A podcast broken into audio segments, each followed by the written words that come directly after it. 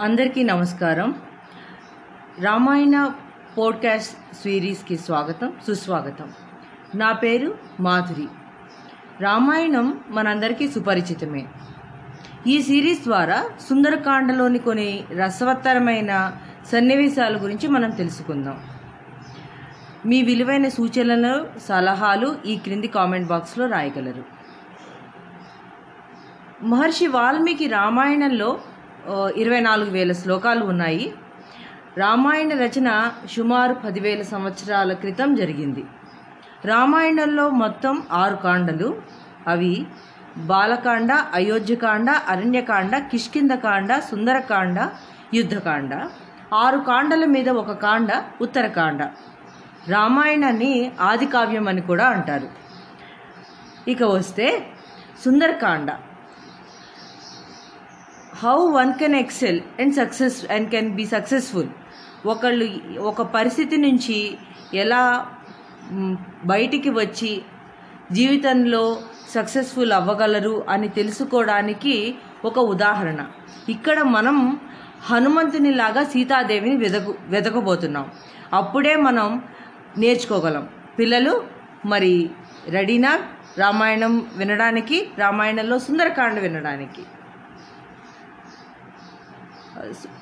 సుందరకాండ ముందుకు వచ్చే కాండ కిష్కింద కాండ.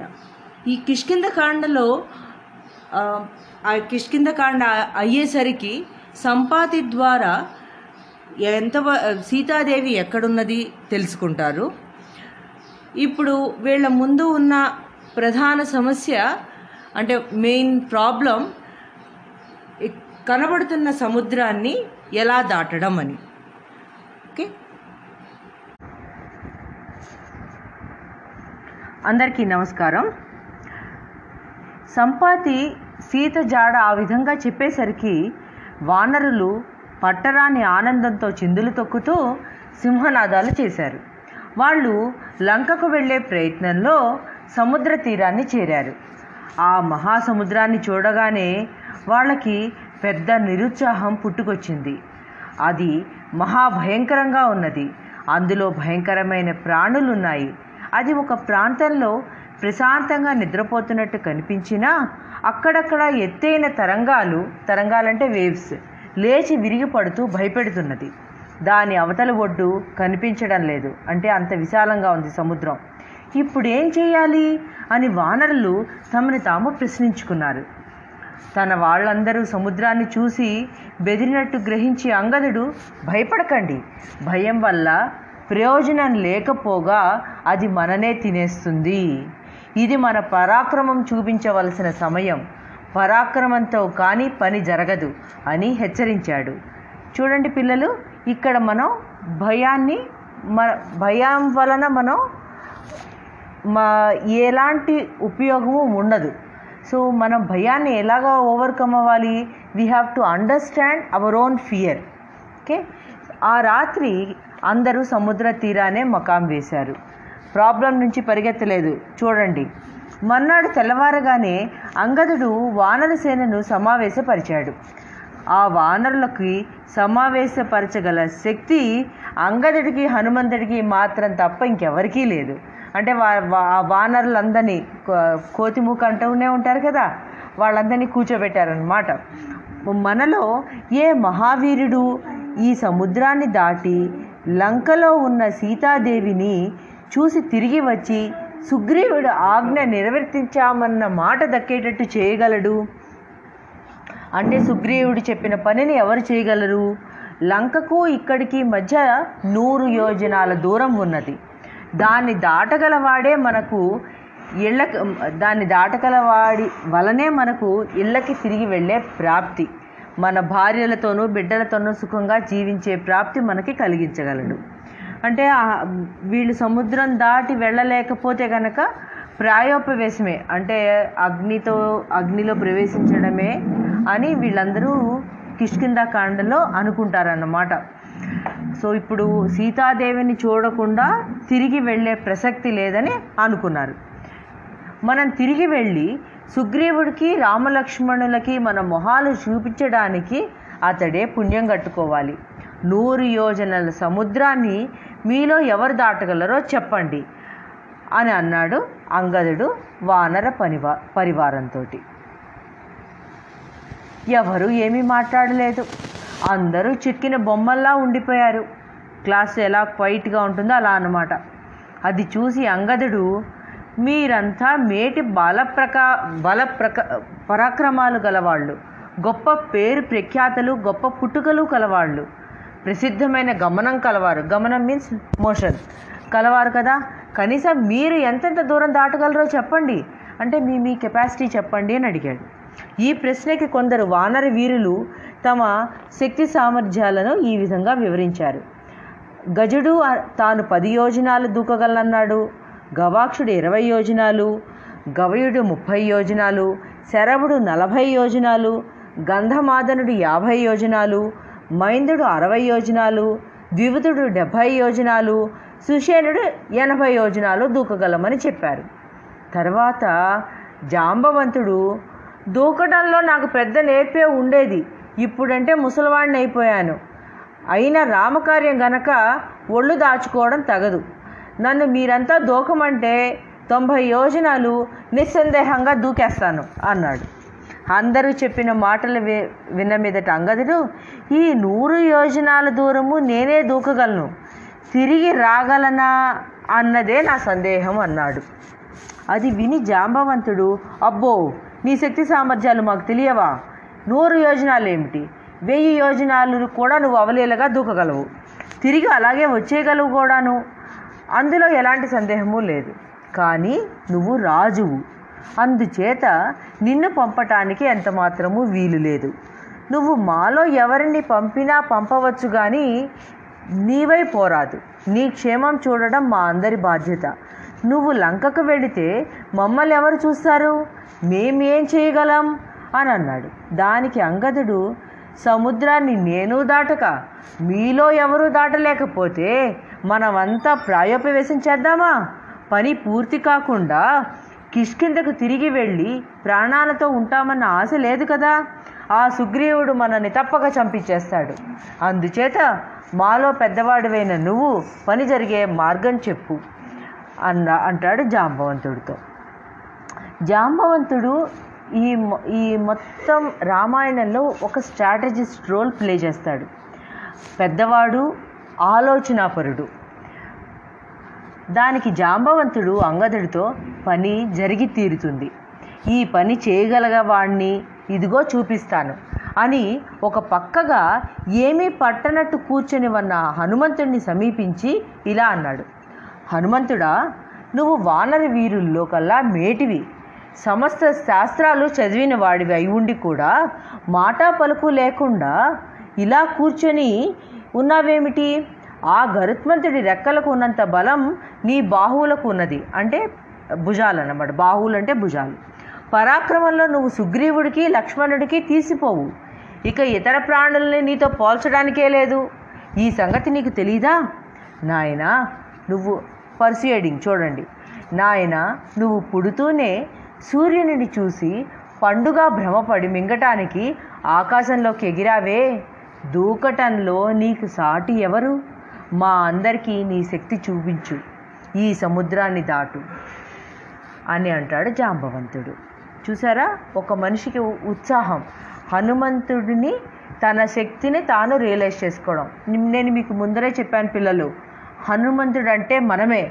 మనలో మనమే ఇప్పుడు హనుమంతుడు. మనమే సీతాదేవిని వెతకబోతున్నాం. అంటే మన శక్తిని మనం రియలైజ్ చేసుకోవాలి. మన మనలోనే ఆ శక్తి ఉన్నది. ఈ మాటలు వినగానే అత్యద్భుతంగా హనుమంతుడి శరీరం విపరీతంగా పెరిగిపోయింది. హనుమంతుడు సముద్రాన్ని దాటడానికి సంసిద్ధుడు కావడం సంసిద్ధుడు అంటే రెడీ అవ్వడం. అతని శరీరం పెరగటము చూసి మిగిలిన వానరులు పరమానందంతో అతన్ని ప్రశంసిస్తూ పెద్దగా సింహనాదాలు చేశారు. వానరులను మెచ్చుకుంటున్న కొద్దీ హనుమంతుడు వామనుడులాగా పెరిగిపోయాడు. అంటే ఉత్సాహం వలన అతనికి శక్తి వచ్చేస్తోంది. అతని బల పరాక బల పరాక్రమాలు కూడా పెరిగాయి. అతని ముఖం ఎర్రగా పొగలేని నిప్పులాగా ఉన్నది. అప్పుడు హనుమంతుడు లేచి నిలబడి వృద్ధ వానరులకు నమస్కారం చేసి చూడండి బలం ఉంది కానీ వినయ విధేయతలు ఉన్నాయి నమస్కారం చేసి నేను సముద్రాన్ని వాయువు దాటినంత సులభంగా దాటుతాను. మధ్యలో ఎక్కడ ఆగను? నేను ఉదయగిరి నుంచి సూర్యుడితో పాటే బయలుదేరి అతని కన్నా ముందే అస్తగిరి చేరి అతనికి ఎదురుగా రాగలను. నేను ఆకాశంలో వెళ్ళే వేగానికి సముద్రం నా వెంట రాగలదు. నేను సముద్రం దాటేటప్పుడు ఆకాశంలో మేఘాలు చెల్లాచెదురవుతాయి పర్వతాలు కంపిస్తాయి. నేను తప్పక సీతను చూసి వస్తాను. నాకు మంచి శకునాలు కనబడుతున్నాయి. అవసరమైతే లంకను మొత్తం పెగిలించి భుజాన వేసుకొని వెంట తెస్తాను అని అన్నాడు. చూసారా పిల్లలు? ఎసెప్టివ్ సెంటెన్సెస్ పాజిటివ్ యాటిట్యూడ్ హనుమంతుడు ఇప్పుడు పాజిటివ్ యాటిట్యూడ్ తోటి కంప్లీట్ పాజిటివ్ యాటిట్యూడ్ తోటి ఉన్నాడు. ఎఫర్మేటివ్ సెంటెన్సెస్ తనకు తాను చెప్పుకున్నాడు. సో నెక్స్ట్ హనుమంతుడు ఇలా చెబుతూ ఉంటే వానరులకు ఆనందంతో పాటు ఆశ్చర్యం కూడా కలిగింది. జాంబవంతుడు అతనితో నాయన నువ్వు మా అందరి బాధ పోగొట్టావు. నువ్వు వెళ్ళే పని నెరగే నెరవేరగలందుకు మేమందరము ధ్యానిస్తాము.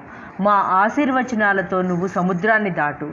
మా అందరి ప్రాణాలు నీ చేతిలో ఉన్నాయి అని అన్నాడు. అంటే మన ఎఫర్ట్తో పాటు ప్రేయర్స్ కూడా మనకు కావాలి. మన చుట్టుపక్కల వాళ్ళు మన మన బంధువర్గం మన ఫ్రెండ్స్ అందరి ఆశీస్సులు మనకి చాలా అవసరం. నేను పైకి ఎగిరేటప్పుడు నా పాదాల తోపుడికి భూమి ఆగదు. అందుచేత నేను ఈ మహేంద్ర పర్వతం మీద నుంచి ఎగురుతాను అంటూ హనుమంతుడు వేగంగా పోయి ఆ పర్వతం పైకి ఎక్కాడు. చూడండి ఉత్సాహంతో పాటు హనుమంతుడు at every step he will exhibit thoughtful process what is happening in his mind ఒక థాట్ని చాలా అందంగా మన ముందు ఆవిష్కరింపబడుతుంది. ఆ థాట్ని మనం ఎసిమ్యులేట్ చేసుకోవాలా చేసుకోవాలి. అతను పర్వతం మీదకి వెళ్ళి ఎగిరే ముందు పర్వతాన్ని చేతులతోనూ కాళ్ళతోనూ ఊపి చూశాడు. హీస్ టెస్టింగ్ ఓకే అచలంగా ఉండి ఉండవలసిన ఆ పర్వతం చాలాసేపు కంపించిపోయి దాని మీద ఉన్న చెట్ల పూలన్నీ రాలిపోయాయి. రాళ్ళు దొర్లాయి. పర్వతం మీద గుహలలో ఉండే జంతువులు వికృతంగా ఏడ్చాయి. పర్వతం మీద ఉండే ఋషులు విద్యాధరులు పర్వతం బద్దలైపోతుందని భయపడ్డారు. విద్యాధరులు తమ స్త్రీలతో కలిసి ఆకాశంలోకి లేచారు. వాళ్ళకు మహాకాయుడైన హనుమంతుడు కనిపించాడు. హనుమంతుడు వంద యోజనాలు దాటడానికి all these things are preparatory steps టాస్క్కి తగ్గట్టు ప్రిపరేటరీ స్టెప్స్ ఉండాలి. ఇప్పుడు ఆ టాస్క్ చేయబోయే టాస్క్ ఏంటి అతను? వంద యోజనాల సముద్రాన్ని దాటడం. దానికి తగ్గట్టు టెస్టింగ్ ఉంది ప్రిపరేషను ఉంది. ఇది మనం గమనించాలి. హనుమంతుడు గాలిలోకి లేవబోతూ తన తోకని విదిలించి చేతులు బిగబట్టి కాళ్ళను వంచి శ్వాస స్తంభించి తాను పోబోయే ఆకాశ మార్గం చూసుకొని వానరులతో నేను లంకకు పోతున్నాను. అక్కడ సీత కనిపించకపోతే అక్కడి నుంచి తిన్నగా స్వర్గానికే వెళ్తాను. అక్కడ కూడా సీత కనబడకపోయిందా తిరిగి లంకకు వచ్చి రావణుడిని బంధించి తెస్తాను. లేదా రావణుడితో సహా లంకనే తెస్తాను అని అన్నాడు. చూడండి ఎంత పాజిటివ్ యాటిట్యూడ్ ఉన్నదో ఇక్కడ. టా giving right command to the mind. Task ఆ టాస్క్ ఎగ్జిక్యూట్ చేసే ముందు కరెక్ట్గా సముద్రం మీద దా దూకే ముందు giving right command to the mind is very very important ఇలా చెప్పి హనుమంతుడు ఆకాశంలోకి ఎగిరాడు. అతనితో పాటు అనేక చెట్లు కూడా లేచాయి. అతని శరీరం నిండాను సముద్రం నిండాను పూలు రాలాయి.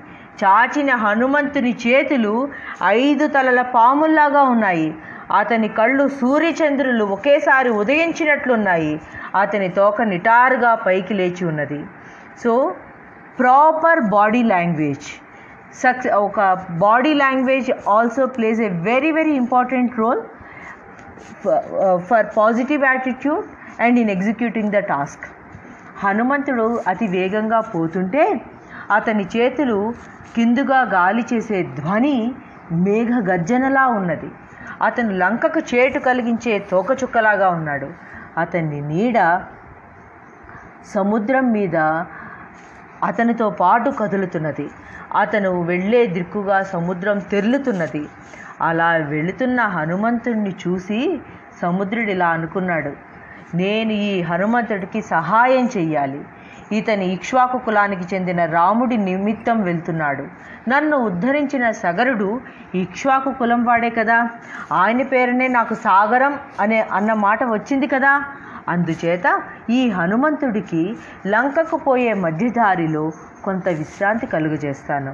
అంటే మన ప్రాపర్ యాటిట్యూడ్ వలన we will inspire others to help us okay ఇలా అనుకొని సముద్రుడు మైనాకుడనే పర్వతంతో మైనాకుడా నిన్ను ఇంద్రుడు పాతాళంలోని రాక్షసుల పైకి రాకుండా మూసి ఉంచమని ఆదేశించాడు కదా. నువ్విప్పుడు నీటి అడుగు నుంచి పైకి పెరగాలి. హనుమంతుడు నువ్వుండే దారి మీదుగా ఎగిరిపోతున్నాడు. అతను నిన్ను దాటి ముందు వెళ్ళక మునిపే నీ బంగారు శిఖరాలను నీటిపై పైకి పెంచి వాటిపైన హనుమంతుడు విశ్రమించే సదుపాయం చెయ్యి అన్నాడు. వెంటనే మైనాక పర్వతం నీటిపైకి పెరిగింది. అది చూడడానికి తూర్పు సముద్రంలో నుంచి పైకి లేచే సూర్యుడిలాగా ఉన్నది. ఆ పర్వతం తన దారికి అడ్డంగా పైకి పెరగడం చూసి హనుమంతుడు ఆ పర్వ తనకు ఆ పర్వతం విఘ్నం కలిగజేస్తుందని అనుకున్నాడు. ఈ అపోహతో హనుమంతుడు గట్టిగా హూంకరించి ఆ పర్వత శిఖరాన్ని తన రొమ్ముతో ఒక తోపు తోసి పడగొట్టాడు. అంతులేని హనుమంతుడి బలం చూసి మైనాకుడు పరవశుడై మానవ రూపంలో పర్వత శిఖరాన్ని ప్రత్యక్షమై హనుమంతుడా నీ బలం ఎలాంటిదని చెప్పాలి? ఏ ప్రాణికి సాధ్యం కాని విధంగా సముద్రాన్ని లంఘిస్తూ కూడా ఏ మాత్రం అలసట చెందకుండా నీ బలంతో నన్ను పడదోయగలిగావే. కొంచెం సేపు ఈ శిఖరం మీద విశ్రాంతి తీసుకో. సముద్రుడు రాముడికి పూర్వపురుషుడైన సగరుడి వల్ల అతని కొడుకు వల్ల చాలా మేలు పొందాడు. ఆ కారణంగా సముద్రుడు రామకార్యం మీద పోతున్న నీకు తగిన సత్కారం చేసి సగర వంశానికి కృతజ్ఞత చూపకోరుతున్నాడు. అందుచేత నువ్వు ఇక్కడ కొంచెం సేపు విశ్రమించి నీ దారిని వెళ్ళు అన్నాడు. మైనాకుడు హనుమంతుడితో ఇంకా ఇలా అన్నాడు. వాయుదేవుడు కొడుకుగా కూడా నువ్వు వాయుదేవు కొడుకుగా కూడా నేను నిన్ను పూజించవలసి ఉన్నది. దానికి కారణం ఉన్నది కృతయుగంలో పర్వతాలకు రెక్కలుండేవి. అవి గాలిలో తిరిగేటప్పుడు క్రింద పడతాయేమోనని దేవతలు ఋషులు భయపడేవాళ్ళు. అది తెలిసి దేవేంద్రుడు తన వజ్రాయుధంతో అనేక వేల పర్వతాల రెక్కలను ఖండించాడు.